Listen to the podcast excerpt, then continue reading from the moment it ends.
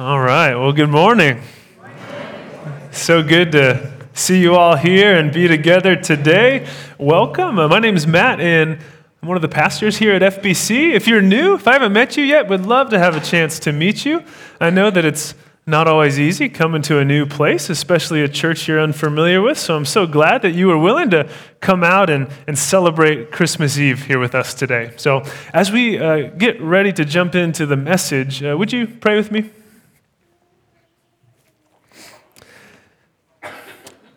Father, we uh, want to come to you now and say thank you. Thank you, God, for your grace and for your love. Thank you for your presence here with us. Thank you that we could come and worship you and celebrate Christmas. Jesus, thank you that you came to us, that you came to save, you came to restore and heal all that was lost and broken.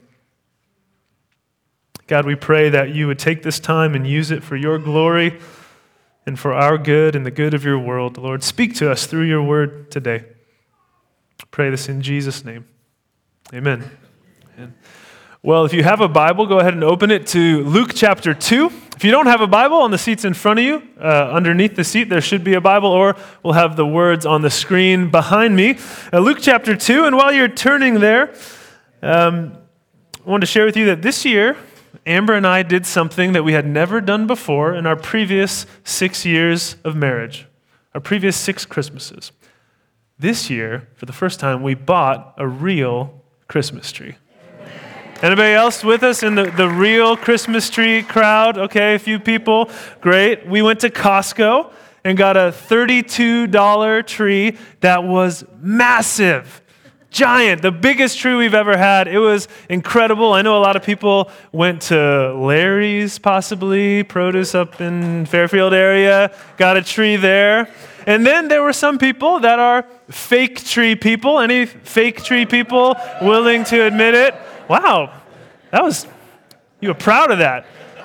Sometimes when you mention a fake tree or you tell someone you bought a fake tree, it, kind of feels like you're like admitting or confessing to shoplifting or something, and you're like, I'm not proud of it, but it's what we had to do. Like you have to take a shower afterwards. It just feels dirty. But, um, but then some people are really proud of their fake tree because it's financially savvy and it's easy to clean up and things like that. And so we have different preferences when it comes to Christmas trees. But there was a new Christmas tree trend I learned about this year hadn't heard before. Have you heard of the upside down Christmas tree trend? Yeah? Okay, so I'd never heard of that. Apparently, it's a thing, it's trendy, and it, it is what it sounds like. It's an upside down Christmas tree. And so we got a picture here of said trees. If you haven't seen one, it, yeah, it looks the way it sounds. Kind of weird, though, right?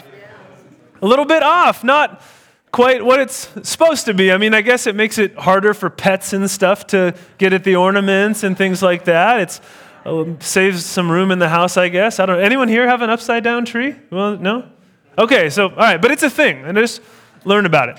So, as I was preparing for this Sunday and this message, and looking through Luke chapter two, the Christmas story, I was reading and realizing how so much of the passage seems upside down, seems a bit out of sorts or a bit odd, not quite the way we would expect it to go. And so, as we celebrate Christmas, I wanted us to kind of unpack that together and, and read through the story, and, and I'll show you what I mean this upside down nature of Christmas. I'm going to start reading in verse 1 of Luke chapter 2. It says this in those days, Caesar Augustus issued a decree that a census should be taken of the entire Roman world. This was the first census that took place while Quirinius was governor of Syria, and everyone went to their town to register. So Joseph also went up from the town of Nazareth in Galilee to Judea, to Bethlehem, the town of David, because he belonged to the house and line of David. And so he went there to register with Mary, who was pledged to be married to him and was expecting a child. While they were there, the time came for the baby to be born, and she gave birth to her firstborn, a son. And she wrapped him in cloths and placed him in a manger because there was no guest room available for them. And there were shepherds living out in the fields nearby, keeping watch over their flocks at night. And an angel of the Lord appeared to them, and the glory of the Lord shone around them, and they were terrified. But the angel said to them, Do not be afraid. I bring you good news that will cause great joy for all people, because today in the town of David, a Savior has been born to you. He's the Messiah, the Lord. This will be a sign to you. You will find a baby wrapped in cloths and lying in a manger. And suddenly a great company of heavenly hosts appeared with the angel, praising God and saying, Glory to God in the highest heaven, and on earth, peace to those on whom his favor rests.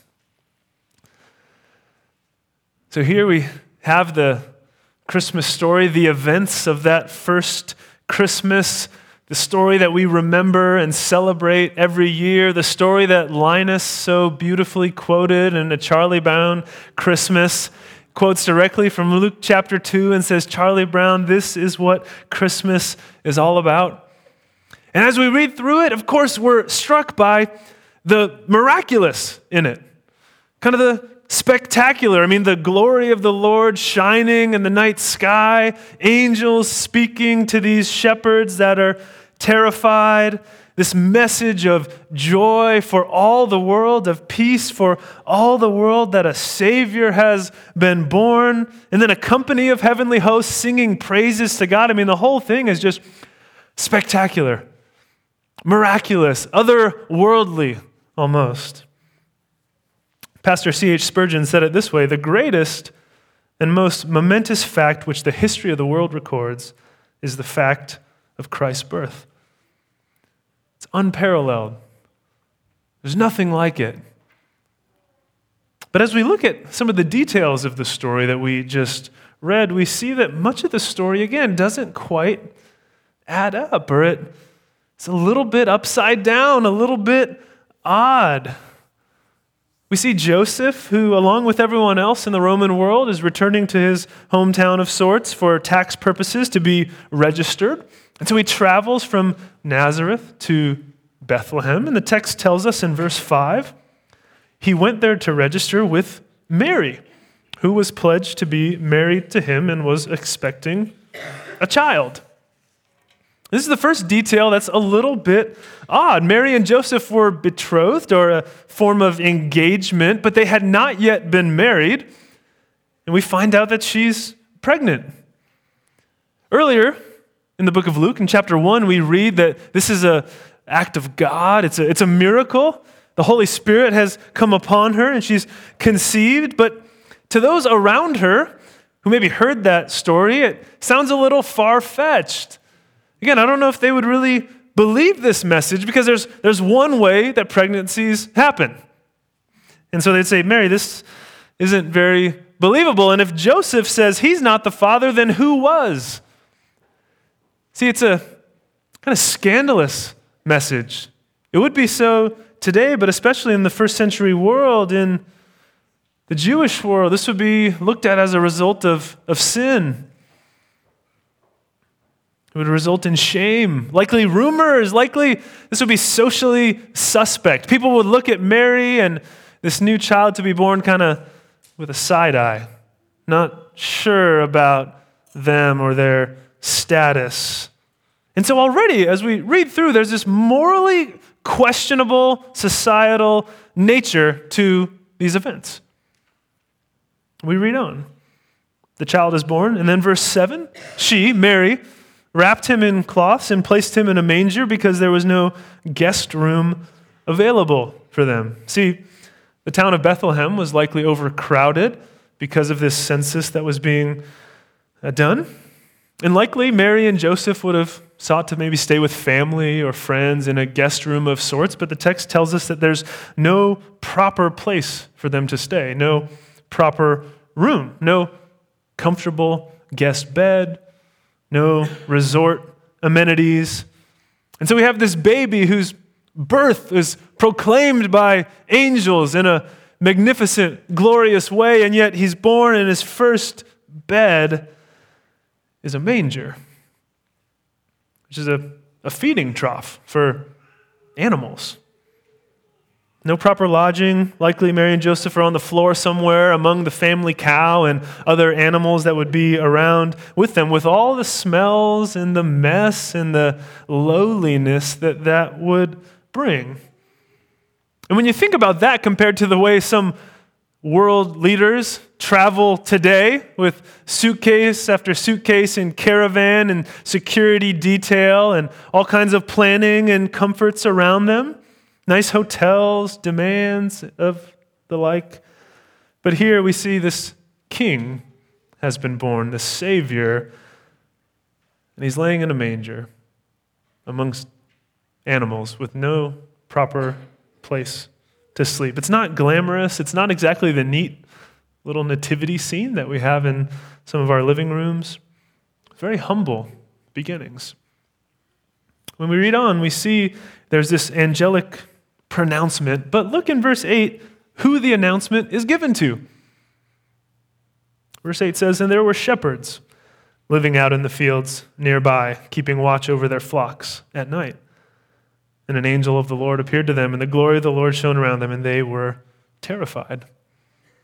And so we have Jesus, the Savior of the world, the King of kings, born, and the first to hear about it are these shepherds who were looked down upon by the cultural elites who were kind of sneered at or loathed by religious folks in a lot of ways. They're not really the movers and shakers of the day.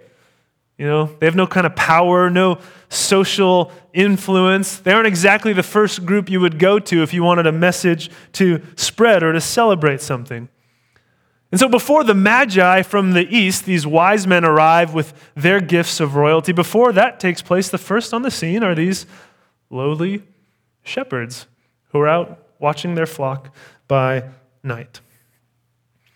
And so when we combine these details and we take this text as a whole, we see this shady pregnancy, no proper room, no proper bed, but a manger where Jesus lays these shepherds as the first witnesses. We again think this is kind of upside down. This is not exactly what we would expect. I mean, if this really is the most momentous, meaningful, impactful event in all of history, God Himself coming to walk among us, coming to save, wouldn't we expect it to be a little more flashy? A little more of a to do, a little more recognized. I mean, at least a security detail at least a journalist from the local newspaper coming out to write something about it. I mean, alert the media and spread the word in palaces worldwide. This king is born. I mean, at least could we get a, a, socially acceptable set of parents and maybe a comfortable, warm bed to sleep in? Maybe a little bit of recognition, a headline in the paper tomorrow, I don't know. But instead, we have the most humble beginnings this baby born, lying in a manger with no one but lowly shepherds as witnesses in this little town of Bethlehem. It's upside down, but it still fills us with awe. It still fills us with wonder. And we see in the text as well these miraculous words, a message that changes the world. In the midst of the ordinary, we see the truly spectacular. We see this in the text as well. Because in verse 10, the angels speak to the shepherds, and what do they say? They say, Do not be afraid. I bring you good news that will cause great joy for all the people. The angels announcing good news for the world. And we love to hear good news, don't we? I still remember the day that I found out my wife was pregnant. That was a good day. To hear that message brought joy and fear. but joy, maybe you can rec- uh, relate to a family member being pregnant and celebrating that news. Maybe you got a call from the doctor and found out the test results came back negative. It's good news learned a family member was going to pull through a difficult medical situation. It's good news. Maybe you heard from your boss that you're going to get a promotion or you're going to get a raise. It's good news. Maybe your sports team won. Good news. You know, we love to hear good news. And so this angel comes on the scene and announces to these shepherds good news, but not just for them or for their family, but good news for the entire world, it says. Good news of great joy for all people. It'll be cause for the world to rejoice. Why? Verse 11, it continues because today in the town of David, a Savior has been born to you. He's the Messiah, the Lord. So it says this is good news because the Messiah has come, or some translations would say Christ the Lord. This word in Hebrew, Messiah, would mean the anointed one. See, in the Old Testament, when someone was appointed to a special task, a prophet, a priest, a king, something like that, they would be anointed with oil as a symbolic representation of their call to this task, how God was going to use them in some special way. But the Old Testament always looked forward to not just any anointed one, but the anointed one, the Messiah that would come and be the perfect or the ultimate prophet, priest, and king. The ultimate Savior who would save his people. And so the angel here is announcing that promise that God made over and over again throughout the Old Testament. He's keeping that promise in the person of Jesus Christ. He is the Messiah, the anointed one. And that's good news. And the amazing truth about this Messiah is that he's not just a human ruler. The good news, it says, is that this Jesus is the Lord. He's the Messiah. He's the Lord God Himself come down to us. It's been said before that a thousand times in history a baby has become a king, but only once did a king become a baby. It's this incredible truth that God Himself, the creator and sustainer of life, of everything that there is, was born of the Virgin Mary, stepped in to time and space, stepped into our world as a baby. As a new dad, that truth is even more spectacular as I've now witnessed a birth and a, and a child that is just moments old, how small, fragile, tiny they are. I mean, I normally don't like to hold babies because I'm afraid that I'm going to break them. So I'm like, no, just keep them over there. But with my own daughter, of course, I, I held her. But it's scary. They're so small. And so we have this incredible truth that the Lord of glory himself, who fashioned the earth and the galaxies and the universe with his hands, somehow stepped into our world as a baby. That this Jesus, this child that was born, is God with us, walking among us. When God wanted to communicate his love to the world, rather than sending a blimp with a message of salvation in the sky for us all to read, he came as a person. He came himself to save and restore. It's good news. And the good news of this pronouncement is not just that this Jesus is Messiah, that this Jesus is the Lord who will dwell with us and walk with us. This is good news because he came to save us. That's what we see in Luke chapter 2 the message from the angel today in the town of David, a Savior has been born. A Savior. Not just a, a buddy or a role model, not just a perfect life to emulate or a, a good example of how to live, not just someone who's going to teach you about love and, and teach you how to forgive others. He would do those things, of course, but at the heart of Christmas is the truth that this baby that was born would ultimately die for the sins of the world. He came to save. To save us from what? From, from death, from sin, from judgment, from the just condemnation of a holy God on sin and evil. To save us by forgiving our sins, by giving us new life and restoring us back into a right relationship with this God, all through faith in Christ, not through our own work or accomplishments. He would die so that we would live. See, the, the president at uh, Denver Seminary, his name is Mark Young, when I was there in school, and he shared the story one time of this gift he got at Christmas. It was an ornament, as we often give ornaments as gifts. It's a great gift. But this ornament was a little different than normal. It was a long metal spike, kind of a, a nail of sorts that would be used in a Roman crucifixion to pin the hands and feet of a criminal against a cross. And at first he thought, this is so very odd, such a strange gift to reflect on death and a violent death at that, at the time of Christmas. It's such a joyous occasion to think about such a, a horrible reality. It was one of those ornaments that was quite heavy. You know, the type where you can't put it at the end of the branch or else it'll fall off.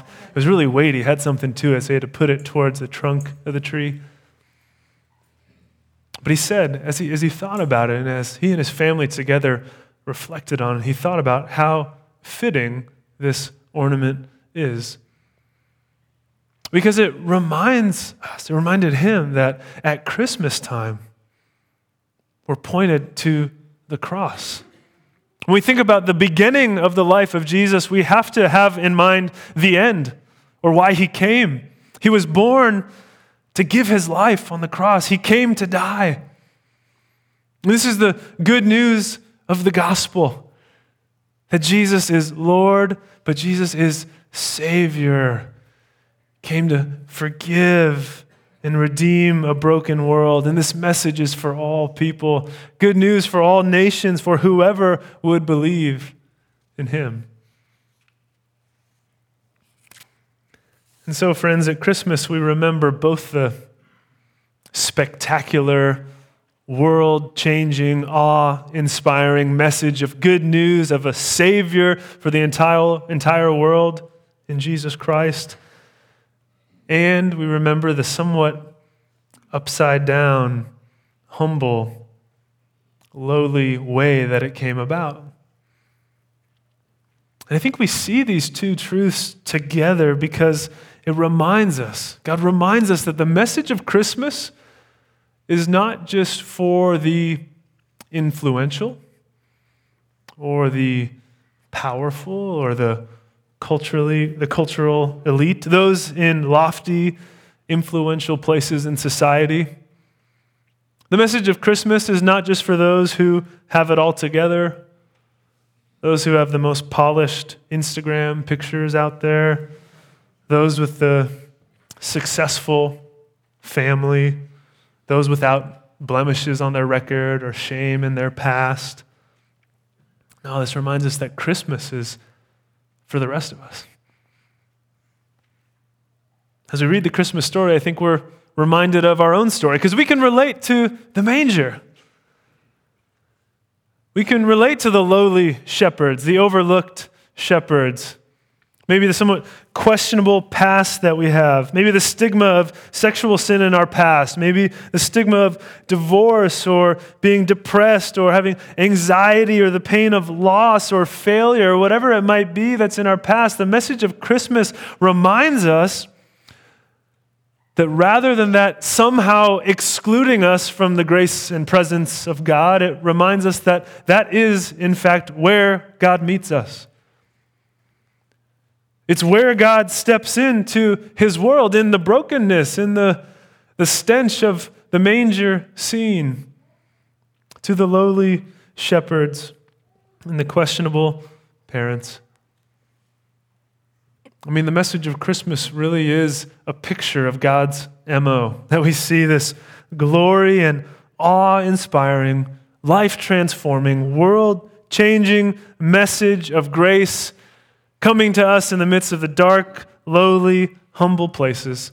And just like God came to us that first Christmas, we trust that He still is present in our lives in those places today. He still is Emmanuel, God with us. No matter where we are or where we've been or what we've done, God's grace is there, offered to us in Christ if we would believe and follow Him.